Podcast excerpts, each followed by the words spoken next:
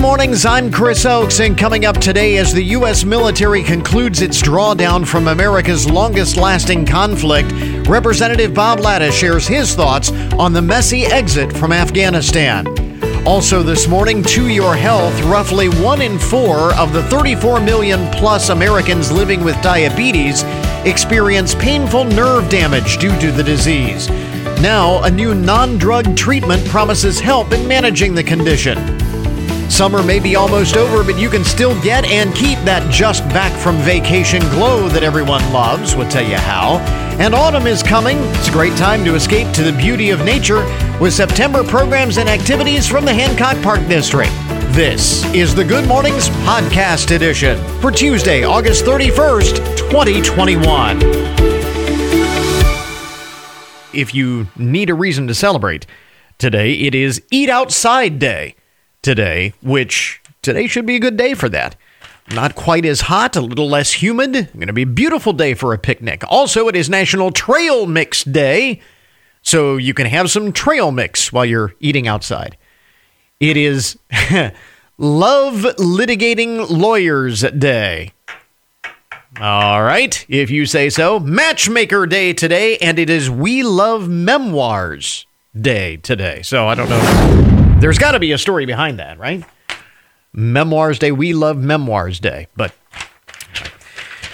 so this story is crazy. Of course, over the weekend, everybody paying attention to Hurricane Ida as it came ashore in the Gulf Coast along Louisiana and Mississippi and that area. The incredible power of this hurricane. It was Category 4, just a few miles an hour short. The winds were just a few miles an hour short of it being a Category 5, the strongest category of hurricanes. So this is a very, very powerful hurricane. So powerful, in fact, that the storm reversed the course of the Mississippi River. Did you see this? Reversed course of the Mississippi River. Temporarily, the mighty Mississippi was flowing from south to north on Sunday afternoon as Hurricane Ida made landfall. Data from the U.S. Geological Survey shows that a river gauge at Belle Chase, just southeast of New Orleans, recorded the stunning about-face of the Mississippi River. So they actually have the data that shows actually reversed the course of the Mississippi River. Now that is a powerful storm. There. Thank goodness, at least so far, there have only been a handful of deaths. It's pretty amazing that more people haven't been killed in this storm. But they say the death toll, the fatality count could go up, both as they have the chance to get into areas that were hardest hit. And no doubt they will find people who did not heed the warnings to evacuate and tried to ride the storm out, possibly unsuccessfully. So there will be those individuals, and then those in the aftermath, who will, come into contact with a power line or, some sort of flooding issue will cause problems. So it's not done yet. It's far from done. And the storm now, you're going to be heading up toward the Tennessee Valley, the Ohio Valley, places that they don't need more rain. They've already had an awful lot of flooding in Tennessee and so on. So still paying attention to that storm, but reversed the course of the Mississippi River. That is amazing stuff. This is the one of the big stories this morning. You might have heard about this. China is coming between kids and their video games. And I'm not sure that any government, even China's, can really do that. I mean, if you have a kid that's addicted to video games, you know how difficult it can be to give this up. But China is trying. According to the Chinese government, they are restricting children to playing video games only 3 hours per week. It is part of a tech industry crackdown. A notice from China's National Press and Publication Administration says that starting tomorrow, beginning September 1st, minors, those under the age of 18, can only play online games between 8 p.m. and 9 p.m. on Fridays, Saturdays, and Sundays, and other public holidays. Now, there was already a limit in place that was set a couple of years ago that was a little more generous, but now they are cracking down even further. China's tech sector crackdown comes amid concerns that these companies may have an outsized influence on society. Well, I think we all share that concern. However, this may be a bit extreme. And apparently they're going to fine companies that do not verify the legitimate identity of game players. Because you would think the easiest way to circumvent this rule is to make up a bogus online profile, as many kids do anyway. But apparently they're going to hold tech companies liable if they don't verify somehow the identity and the age of users of the various gaming platforms. So stay tuned. And see some people saying, you know, I don't like the Chinese government, but they may be onto something here. They may be onto something on this one. Anyway, kind of an interesting story there. Apparently, it is harder to guess how many Americans going to be traveling over the Labor Day weekend. The American Automobile Association, AAA, has not created a formal travel forecast because they say that Labor Day has become so unpredictable. Of course, last year, it was really crazy with the pandemic, but this year, even now, apparently, you know, how summertime travel started like gangbusters, but the number of Americans traveling has fallen dramatically over the past several weeks.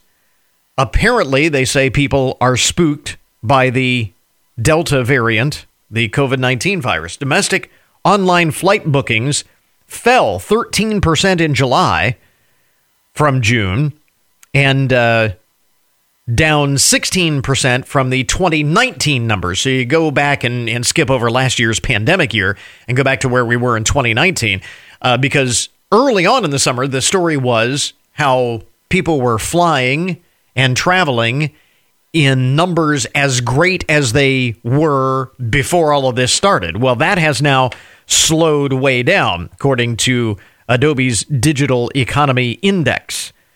For the first 3 weeks of August, the numbers were really dramatic, down 33% from the same period in 2019.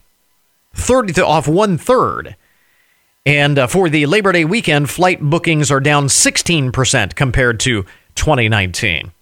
A recent survey of travelers by the market research company Longwoods International found that almost two-thirds say they are changing their trip plans because of the coronavirus, and that is up from 43% just 2 months ago. So the bottom line is, I guess the data backs it up that it's the Delta variant. My initial thought was that travel for Labor Day was down simply because people had already gone on vacation. You know what I mean? They were so eager to go, they went earlier in the summer, and they've been there, done that. And so you had this natural slowdown after the huge spike in travel early in the summer, just because so many people had already taken their summer vacation. They're not going to vacation over and over and over again all summer long. I just don't think people have the money to do that. But so I'm sure that there's some of that is playing into it. Maybe again, in this poll, a lot of people say it's because of the Delta variant, but I wonder how many of those people really would have been traveling anyway, because like I said, we've been there, done that. Nonetheless, AAA, back to where I started on this, AAA says they are not forecasting this year for Labor Day because it has become so unpredictable. They say travelers who want to plan a road trip would benefit from planning their driving schedules like a standard three-day weekend. That means assuming Thursday and Friday afternoon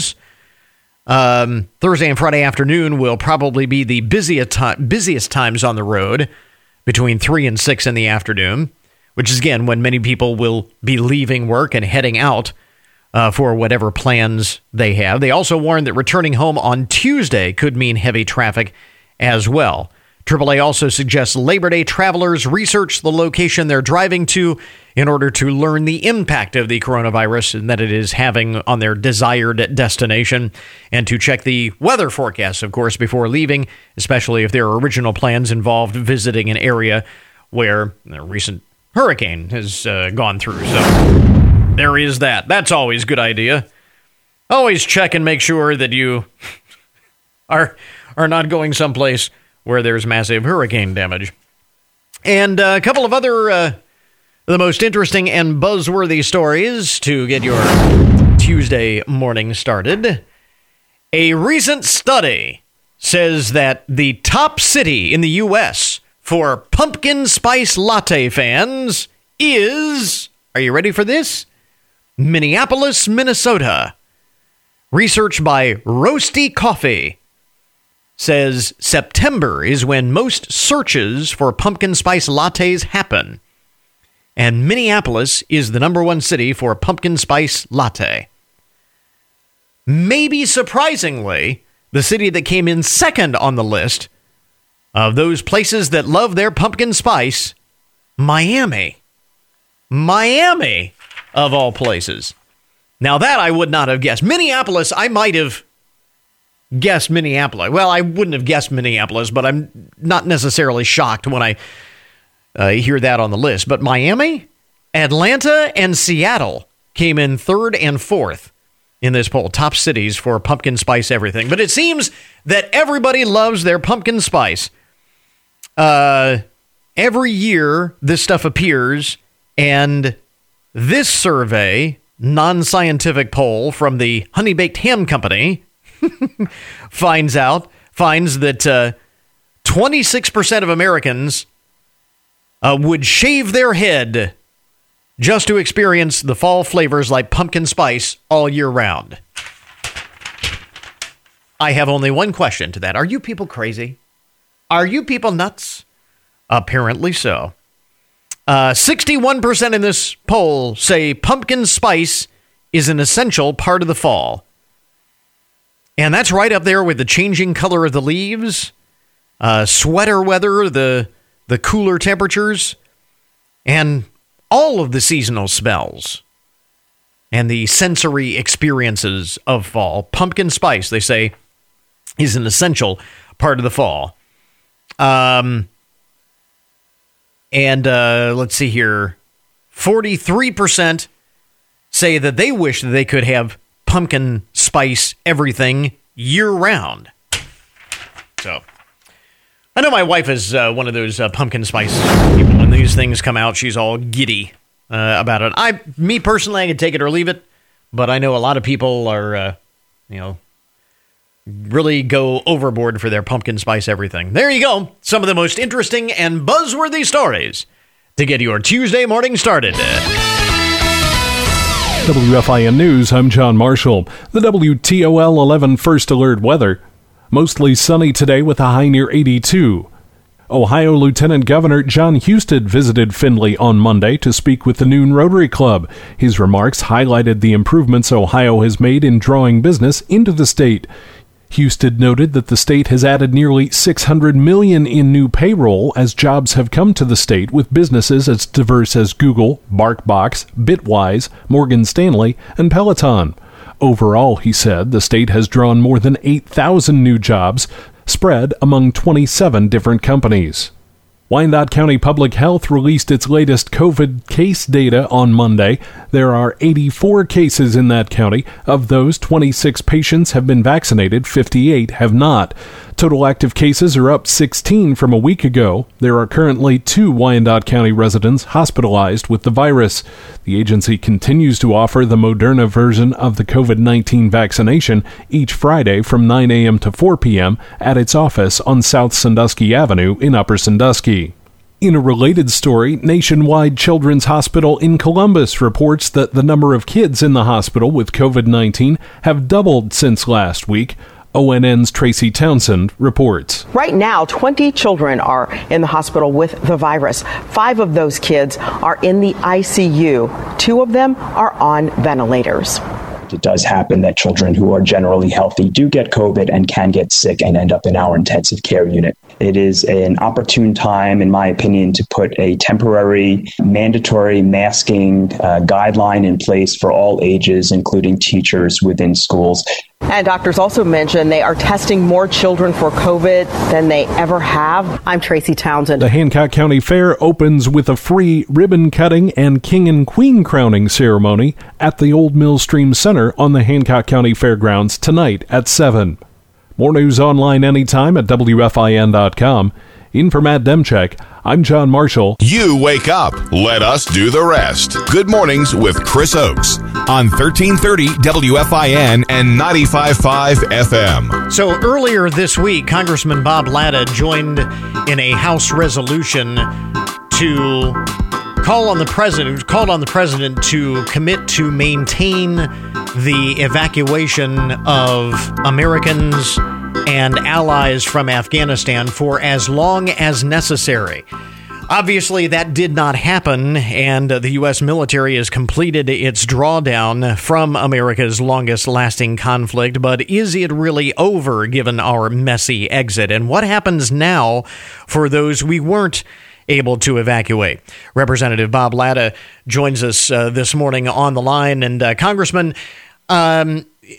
It couldn't have been a huge surprise that the president did not extend the deadline, but based on what you know and what you have seen and heard, where are we now, and is this truly over? Well, if you listen to other world leaders around the country, you don't listen to this president or his advisors, this isn't over. And even some of the military have even intimated that. When you look what the president did on not even telling our NATO and our other allies around the world that he was going to pull this, I think it's almost like mind-boggling to begin with. But the second thing is that I've heard some statements made by world leaders about a decision made by an American president I've never heard before. And when you look at Tony Blair, who was the former prime minister of Great Britain, and he was a labor minister, but he also was the one that was with George W. Bush to make sure that we went into Afghanistan 20 years to wipe out the Taliban and Al-Qaeda. Mm-hmm. But he said just to have a political slogan about forever wars was imbecilic. And, to say that, and people ought to know what imbecilic means. And it's really referring to someone who is it's a mentally deficient person with a mental capacity of someone between 3 and 7. And to say that, I couldn't believe it. And then when you hear that Boris Johnson, the current Prime Minister of England, couldn't get a hold of the president for 36 hours, the whole thing was a disaster. But what the president's done, he's made the world less safe, not more safe. And, people just have to remember, World War II ended in 1945. We still have troops in Europe. We still have troops in Japan. And, after Korea, the Korean War, we still have troops in South Korea. And the 2,500 troops that we had right now, or we had in Afghanistan, fortunately, we had not had a combat death in a year and a half. And the president said the buck stops with him, and he takes full responsibility. He took all the contingencies. He figured it all out, and we lost 13 American lives last week. So I think that everything he's done has been a disaster. There is no question that the Biden administration has exponentially made the situation worse by its actions over the course of the past couple of weeks, and its inaction for months before that in terms of planning and ramping up for this drawdown. But it is also true that this president inherited a bad deal that was negotiated with the Taliban from President Trump. I mean, this was ostensibly one of the groups that we went to Afghanistan to, as you said, eliminate. And here, the previous president negotiated an exit deal with those very same individuals. So the point has been made, and I think accurately so, that President Biden isn't the only American leader that has a hand in the mess that we are seeing unfold this month. Well, I think it's important on a couple points. First of all, President Biden has almost overturned every decision that President Trump had been involved with. I mean, starting with the Keystone XL to make us more energy independent in North America. And you can go right down the line. He's eliminated and changed everything. He did not have to stick to anything that President Trump, but to go back to President Trump, that there were a lot of conditions that were imposed on that. And pretty much, you know, President Trump said, if one, you know, you do anything to an attack an American, we're going to come down on you. And they did. And so, you know, this president pretty much on his own, though, without making any consideration as to what an immediate withdrawal would mean, was a disaster. And it's one of the things that's important to point out. You don't pull your military out before you get your people out. And he had it backwards. He pulled the military out, and then he said, well, we got to get the rest of these people. For the first time, we have to think about this, that we've left Americans behind. And he also gave, you know, they were giving the State Department, giving the addresses and the names of Americans and other people that helped us to the Taliban. And so, this president has made it less secure. And, you know, when you just look what he left behind, that, you know, things that should have been looked at, that weren't, you know, when you think about that, we left behind 600,000 small arms. When we look behind, you know, all of the like 14,000 night visions, and you think about that, this president has made the southern border so unsecure that we've got a real threat now coming across our southern border. And the president said the buck stops with him, and it sure does. Yeah, there is. You make a good point that we've left behind a lot of military stuff in Afghanistan, although point should be made, and I've spoken with individuals with military experience in this type of thing. They say that a lot of the stuff that is left behind is disabled before they leave it behind. So some of what you are seeing with the Taliban and the vehicles and so on, and the helicopters, are basically photo ops, which doesn't look good, but those are not necessarily all functioning military equipment. So that point should be made. Well, I tell you, let me just run, just if you give me a second here to run through some of these numbers, and they couldn't have disabled all this. 22,000 Humvees, a fair point. 634 M117s, and, 42,000 trucks and SUVs. And, you know, when you go down the list, and then again, 176 field artillery pieces, 4 C-130 transport planes, 28 Cessna 208s, and then also with the Super Tucano, which is a small attack aircraft, that they left 23 of those behind. And you look at all the helicopters, 33 Black Hawks and 33 of the Soviet-made aircraft. And people have got to remember one thing. Who was the Taliban meeting with just before this all occurred? China. And so China would be very willing to go in there and fix everything that they've got. A fair point. So it's scary what's going to be facing the United States now. So what happens at this point? I mean, the situation is what it is at this point. I mean, as you point out, we are a long way from the V-Day celebrations post-World War II, or even the victory of Operation Desert Storm. This is certainly not that.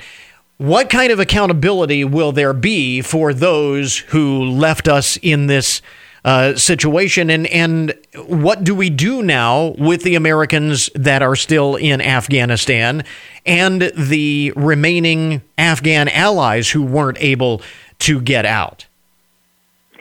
Well, first and foremost, we got to thank our American military. For 20 years, they kept this country safe. They did their job. They went in there. We have not had an attack by them on the United States. We all remember this all came about because of 9/11. And so our military did their job, and they did it well.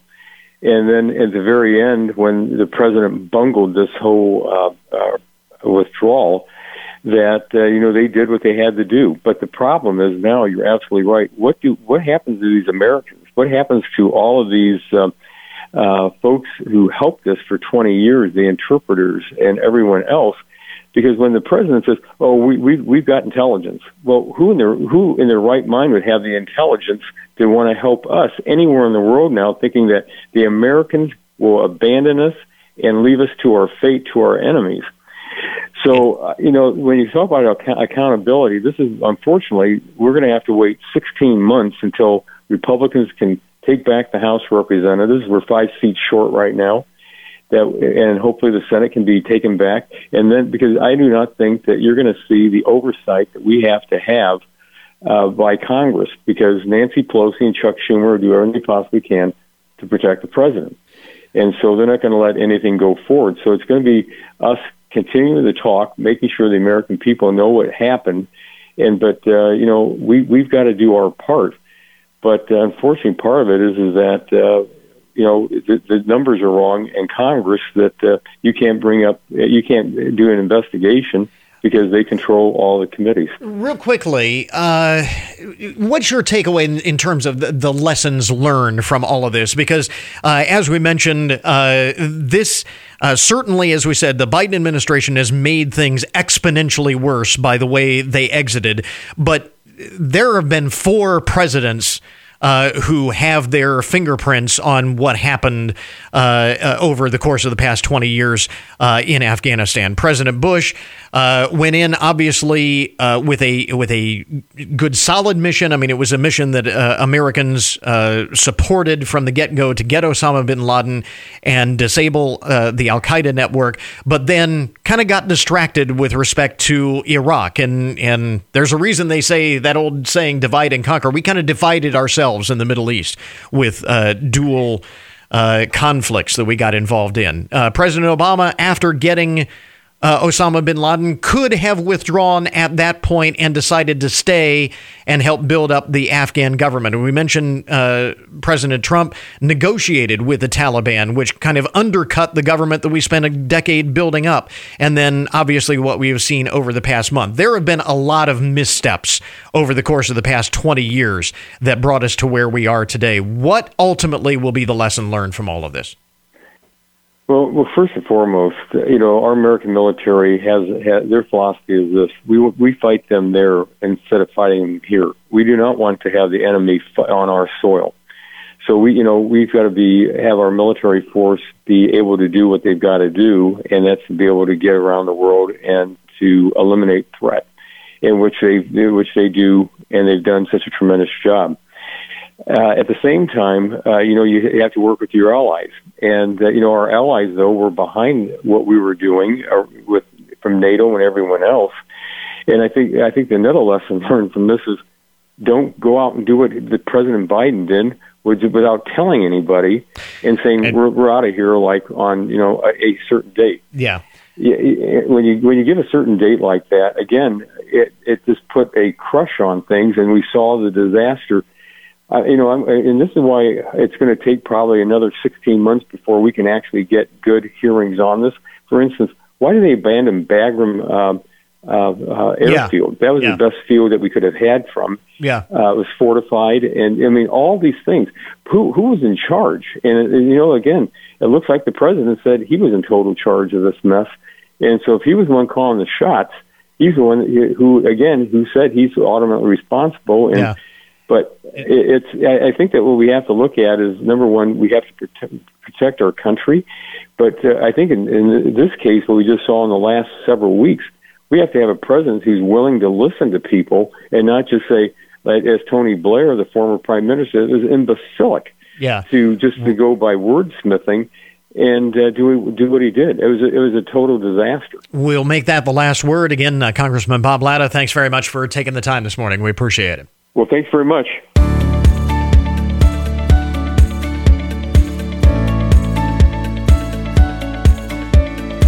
Well, to your health this morning, just about everyone knows someone with diabetes, and roughly 1 in 4 of the 34 million plus people in the U.S. with diabetes also experience painful diabetic neuropathy symptoms that can significantly worsen their quality of life. It can cause numbness, tingling and burning pain in the limbs, can keep people from driving, walking, or even getting a good night's sleep. Well, the good news is that those with that condition now have a new non-drug solution that provides an alternative to conventional medical management. And joining us this morning with the details are Dr. Erica Peterson, neurosurgeon and professor at the University of Arkansas for Medical Sciences, and Lee Cagle, one of her patients who has experienced the benefits of this treatment. And first of all, Dr. Peterson, let me start with you. Talk a little bit more about this specific condition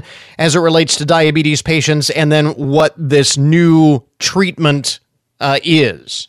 Thank you so much. So the painful diabetic neuropathy is a longer-term complication of diabetes. And what we see is that with high blood sugars, that tissues have chronic damage, and that can include damage to nerves. And so with the nerve damage, you get numbness. In addition to that, you get all sorts of pain. That can be pins and needles. It can be pricking pain, burning pain, painful cold, sensitivity to touch where a light brushing is extremely difficult and uncomfortable. And what that means is people can't wear shoes. They can't walk on a bare surface with bare feet. They can't even put sheets over their feet to sleep at night. And you can imagine trying to get around through your day like that. A lot of people try medications. Medicines have side effects. In addition, they may not last long term. And of course, people with a chronic condition like diabetes may not want to take a lot of extra medicine. Right. And so part of what we were looking at was, could we do something without medications that might give you a solution? And the solution is, or what you came up with, is something called HFX for PDN. So what is this? How does it work? Yeah, so the HFX for PDN is a high-frequency spinal cord stimulator, and we know that these worked in the past for back and leg pain, and we had some suggestion they work for nerve damage pain in the feet. And so we said, well, we're going to do a clinical research study to prove that this works for diabetic painful neuropathy. And so what this device is, it's like a little implanted pacemaker for pain. There is a battery pack under the skin, and the wires travel from that up underneath the bone and into the spinal column, where they deliver impulses into the spinal nerve. And those impulses are designed to disrupt and interrupt those pain signals coming from the feet, so that the I'm damaged, I hurt message isn't constantly barraging the patient's brain anymore and gives them some peace and quiet in their own body. Now, Lee, I want to bring you into the conversation because you have experienced this firsthand. So talk about your experience before and after this therapy. Yes. Before, I went and saw a doctor, a neurologist for my neuropathy pain, and he put me on this machine, said, hey, yep, you got neuropathy. Continued glucose level. You should be fine, but you're going to live with pain the rest of your life. He prescribed me some medicine, pain meds, and I was like, this isn't for me. I wanted something a little more permanent than just taking meds the rest of my life. I mean, I'm already taking enough being a diabetic as it is. Mm-hmm.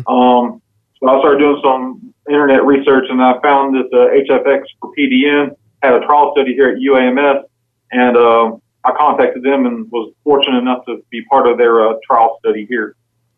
With that... No, I was going to say, what has been the result? I mean, how has this changed your life? Night and day. Beforehand, I was miserable, irritable. I mean, I had to build a tent over the foot of my bed just to try to get any kind of sleep from the covers touching my legs to not touching my legs with the tent. And now, I mean, I'm almost like a normal human being again. And I'm able to go fishing. I'm able to hike. I'm able to do my work, my construction work. I'm on my feet 10, 12 hours a day. And now I'm able to come home and not just prop my feet up. I'm able to get home and do other tours around the house, mow the grass, and the pain is almost non-existent now.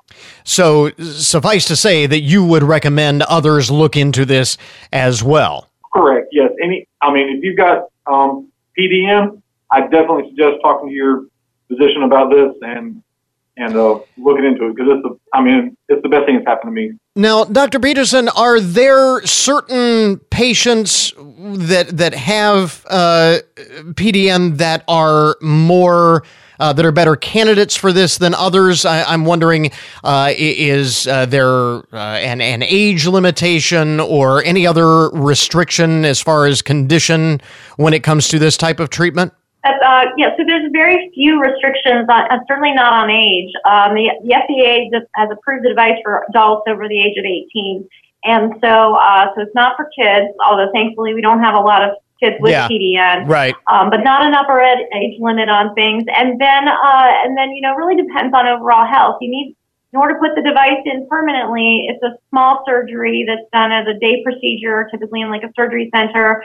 And so people who have medical conditions that might take them high risk for surgery, taking blood thinners or having lung conditions, may not be good candidates. But the majority of people who have PDN who want to be active, who have tried medication and it's not working over at least 12 months from the first signs of PDN, those are the kinds of people who should be talking about this. Yeah. And they can have that conversation individually with the doctors on their team about whether or not it's the right next step for them. And again, just to underscore, this is a fully FDA-approved treatment, because I can hear some people say, oh, that sounds interesting, but my insurance company is not going to cover something that is experimental. Correct. It's FDA approved since the end of July, just for the HFX for PDN. There are other spinal cord stimulators that are manufactured. Those are not FDA approved because they work in a different fashion. And we're seeing more and more insurance companies opening up coverage for this, the HFX for PDN to be implanted for patients with PDN now. And that I expect to continue over the next several months. Again, Dr. Erica Peterson, neurosurgeon, professor at the University of Arkansas for Medical Sciences, and Lee Cagle, one of her diabetes patients who has experienced the benefits of this therapy. Where do we get more information? To get more information, you'll want to go to hfx4pdn.com. Thank you both for taking the time this morning. We appreciate it. Thank you so much.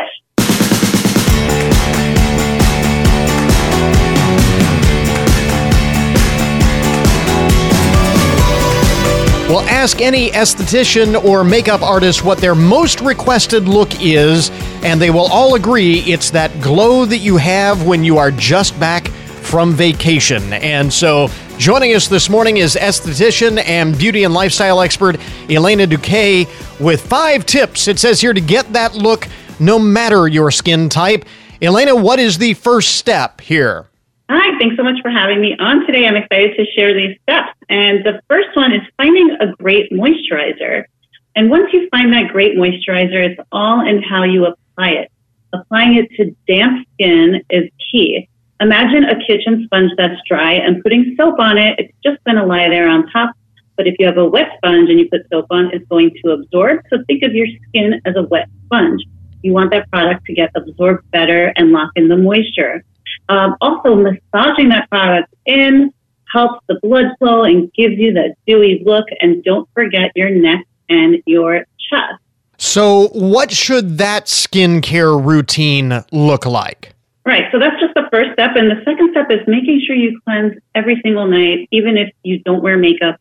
You want to remove the dirt and the free radicals and the pollution from the air that we breathe every day. Mm-hmm. You want to get it off at night so that you can have a clear, dewy complexion. And speaking of nighttime, getting your beauty sleep, that's another tip.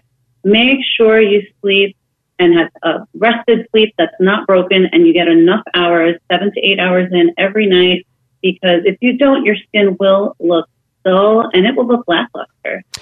And that's one of the reasons why we get that look when we're on vacation, because we don't have to worry about setting the alarm. We get all of that sleep, so we need to redouble our efforts to do that during the regular day as well. What else have you got?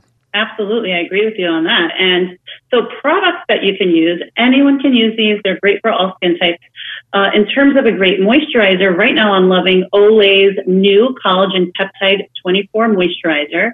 It's formulated with small molecules that penetrate the skin surface, and it's been shown to boost natural collagen production, which in turn gives you visibly firmer skin.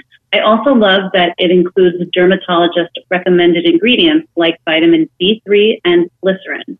And as far as cleansing at night, so I like to use either a washcloth or a silicone facial cleansing brush because that really helps break down the dirt better than fingers alone would. And I have a fun little tip for sleeping well. So use a silk pillowcase. It's luxurious. It's a nice little guilty pleasure. Mm-hmm. It does help you feel more well-rested, but it also has benefits. It hydrates your skin and your hair. And of course, when we're staying at those luxurious resorts when we're on vacation, that's what we're sleeping on. So again, it makes sense that these would be things that will help you get that just back from vacation glow. Any other tips or anything else that we need to add to this? Absolutely. Wearing your SPF every single day, rain or shine, is key. The sun's UV rays are harmful. They cause wrinkles. They cause dark spots, among other things. So wear it every day because it doesn't matter if it's cloudy. Those rays are coming through and they are damaging your skin. So that is something I will keep preaching, and I hope everyone gets on board and wears that SPF. Absolutely. So there we have some easy steps, easy tips to get that terrific glow like we've just come back from a tropical vacation, no matter your skin type. Where do we get more information? You can head over to olay.com, or you can check out your local retailer. All right. Esthetician and beauty and lifestyle expert Elena Duque with us this morning. Elena, thanks very much for the info. We appreciate it. Thank you for having me on. We interrupt this program to bring you a broken news alert. Today's update on the odd and unusual side of the news is brought to you as a public service, more or less, of Hancock County Veterans Services. The broken news really is a highlight of the odd and unusual, the truth is stranger than fiction type stories in the news, and this is a perfect example of that. A man by the name of Alan Tatman, age 46, was arrested on Wednesday for allegedly stealing merchandise worth more than $500 from a Target store in Lexington, Kentucky. So Mr. Tatman was robbing. Ba-dum-bum. What makes this ironic is that he was actually wearing a Batman shirt when he did it. And, by the way, he is also on probation for a prior felony conviction. So, Mr. Tatman was Robin. Moving on. But it's a true story. I kid you not. Man in Georgia apparently called the Monroe County Sheriff's Department recently after he found a set of butt cheek prints on the truck of one of trunk of one of his vehicles. He found a set of butt cheek prints on the trunk of one of his vehicles. He explained to the he called police. He explained to the responding officer that he and his wife had been having issues and that he had been living in the guest house when he arrived home and saw the butt prints, the incriminating butt prints. He thinks there's some hanky-panky going on. He also said that there were several items missing of his property from the guest house. A door was unlocked and that someone had been accessing his computers and phones remotely. So far, nothing has come of the investigation. A set of butt cheek prints on the trunk of my vehicle. I think my wife's been fooling around. From the international file of the broken news this morning, Ireland has a very creepy problem. The country is currently being invaded, I kid you not, by a swarm of fist-sized spiders. Experts say the giant spiders are on the prowl for a mate, and the male house spider can grow to a leg span of nearly 4 inches during the mating season, which is August through September. Residents are being warned to check their sheds, gardens, and warm spots in the corners of their homes for these spiders. Hard to miss. They're the size of a human fist. Those are some big spiders. Experts say they are not dangerous, but they can bite, and they can move very quickly. In a related story, People are trying to get out of Ireland now faster than they were trying to get out of Afghanistan. I think that's scary. Let's see. City in Mexico has approved a law, a change in the law about public displays of affection. Only this goes far beyond just affection. They have now, in Guadalajara, they have now rescinded a law prohibiting sexual intercourse and exhibitionism in public. It is now perfectly legal in Guadalajara, Mexico, to get busy with it and show off your stuff, provided that no one complains about it. As long as there are no complaints, all's good. The move is intended to prevent police in the city of about 1.5 million people from extorting couples who are caught in compromising positions in public. Apparently, this was a big problem. Police were extorting money from these people, so they just eliminated the law and thus eliminated the incentive for police to extort people who were caught. We'll see how this goes. I'm not sure. I understand that that is a problem, police extorting people who are caught breaking the law, but I'm not sure that rescinding the law is necessarily the best solution there. I think you might be able to come up with a better idea how to deal with that. But anyway, we'll see. Guadalajara, Mexico. I would imagine some people are trying to escape Guadalajara just as fast as they are Ireland right now. And finally, in the broken news with the Labor Day travel holiday coming up, the TSA is reminding air travelers what they need to do when transporting perishable items after a pile of raw chicken turned up on an airport luggage carousel. There's actually video of this. The recommendation is to put stuff like raw chicken in a sealed container with dry ice.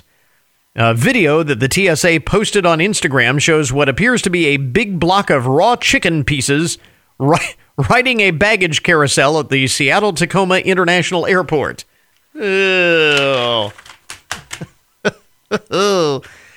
The agency believes the cubed shape of the chicken is an indication that the bird parts had been in a container at some point, but somehow got free before hitting the carousel. I don't even want to know how that happened. Something funny is going on at SeaTac. There you go. That is today's broken news report. This update on the odd and unusual side of the news brought to you as a public service, more or less, of Hancock County Veteran Services. We now return you to your regularly scheduled programming. I'm Paul Keels, and WFIN is your home of the Buckeyes. Master Teague barrels into the end zone for the touchdown. Master Teague, his second scoring run of the day on a 2-yard plunge to the goal line, and it's 20-7 Ohio State. This is the voice of the Buckeyes, Paul Keels. Ohio State opens the season Thursday at Minnesota. We'll be on the air with the AEP Energy Buckeye pregame show beginning at 6:30 p.m.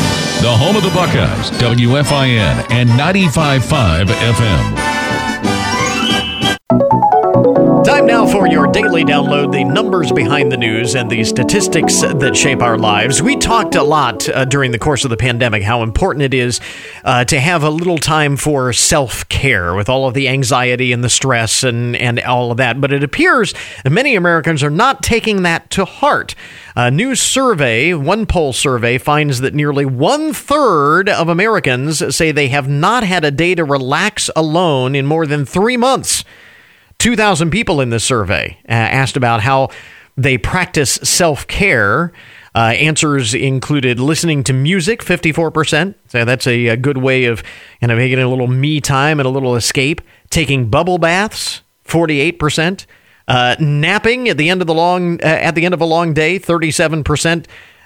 Say a good nap is a great way for a little self-care. 85% said that an important part of self-care is prioritizing your mental health during the week.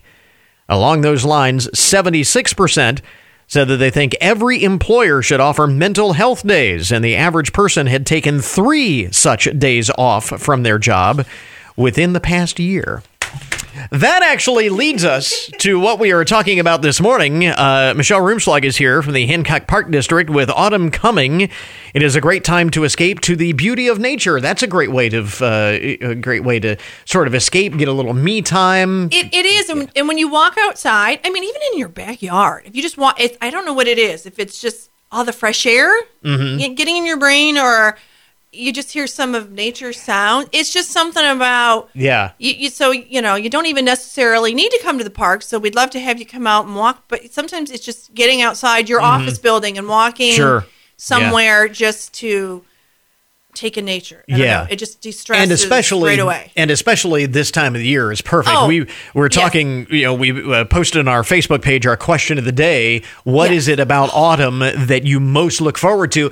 And it was really surprising when you think about it. A lot of the responses have to do with this self-care sort of, you know, the cooler weather, fall hikes. Somebody mentioned fall hikes is a great way to... Right, it's just, and that's my favorite season. I mean, I'm always going on about other, you know, and it's, I don't know what it is. It's the cooler. It's the leaves changing. Mm-hmm. For me, it's also the clouds, which is kind of weird. So I don't like just the overcast day, but when you get some of the dark blues and the grays and the blacks, it's not going to storm, but you'll see it. And I'm just like, to me, you might have the sun a little bit or not. It's not totally overcast. That is like.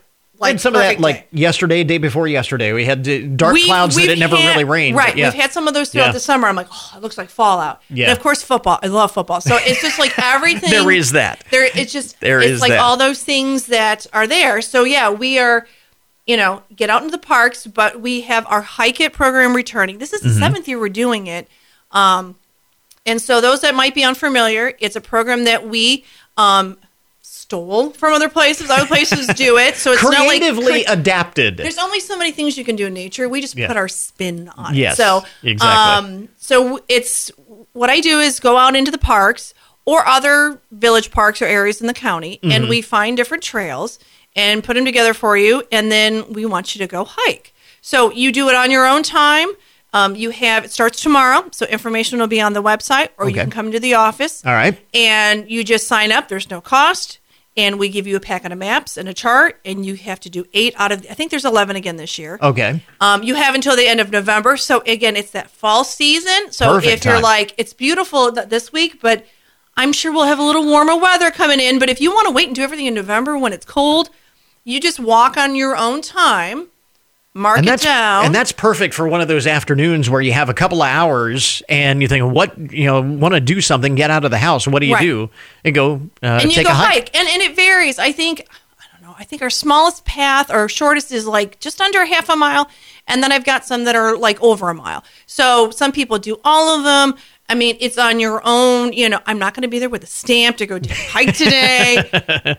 Can you prove it kind of thing? That's good stuff. And then you can bring them in. Again, if it's your first year, you can come in and we have a complimentary hiking stick that you can get. And then at the end of the season, you have until through November. But if you get hiking done early, you can get a medallion. So we have these cool medallions. We have a new look this year. We work with Jim's Trophies on that. And so don't hike all tomorrow or this. I don't have them ordered just yet.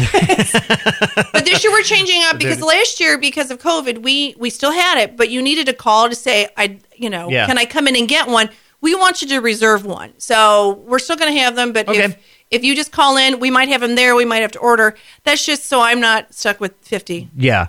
So that's on the website. More information about that will be on the website. That will start tomorrow, right. Yeah. So September 1st, it runs through November. And so all the information will be there. So, yeah, we send you in the parks. I always use one of the Fostoria reservoirs. Okay. So it takes you to some different places. It kind of gets you. New places to discover, too. Right. So everyone has that favorite park. So let's check out something else. Sure.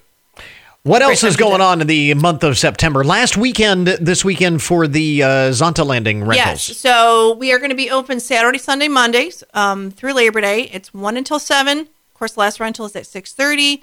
$5 for half an hour, or you can do the special float trip option for 2.5 hours. It'll be $10 or $20 depending on your boat.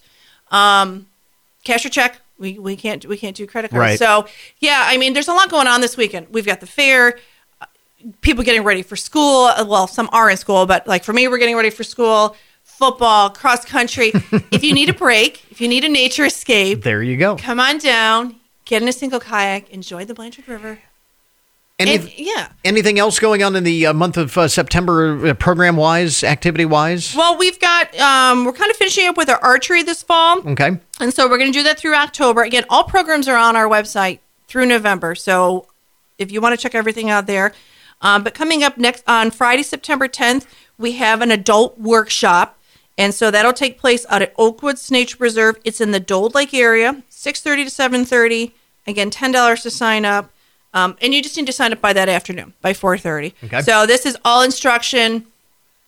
Our staff are trained. And so if it's been a while since you've shot a bow or you've already been out this summer and want to come back again, again, that'll be Friday, September 10th at 6:30 at Oakwoods Nature Preserve. All righty. Anything else to highlight on the September schedule of events? So we've got our story times happening. So on Monday, September 13th is our Wee Ones. And so just to remind you, we are going back to our non-register, just show up, 10 o'clock, 1 o'clock. I'm so happy about this.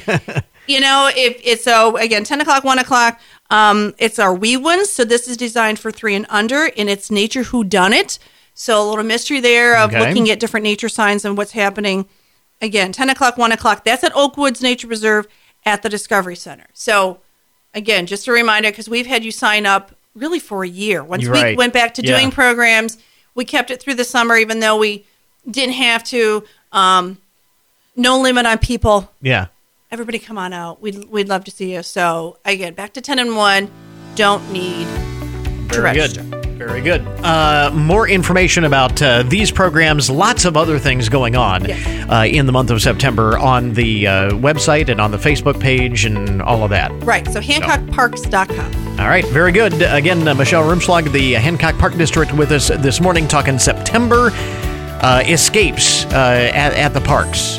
Great time to get out there and enjoy nature, especially before too long. You're going to start to see the colors start to change and get into those cooler days. Perfect. Good stuff. Michelle, thanks very much for dropping by. Thanks for having me. And that is our podcast for today. Thanks to all of our guests for joining us on the program this morning. Remember, you can get more information about all of the topics that we talk about each day on the show at our webpage. You know where to find that, goodmornings.net. Coming up tomorrow, we will be on location for opening day of the Hancock County Fair. So good to have the fair back for 2021, and we'll be there until tomorrow morning. That is Good Mornings for this morning. Now that you've had a good morning, go on out and make it a good day. We'll catch you back here tomorrow.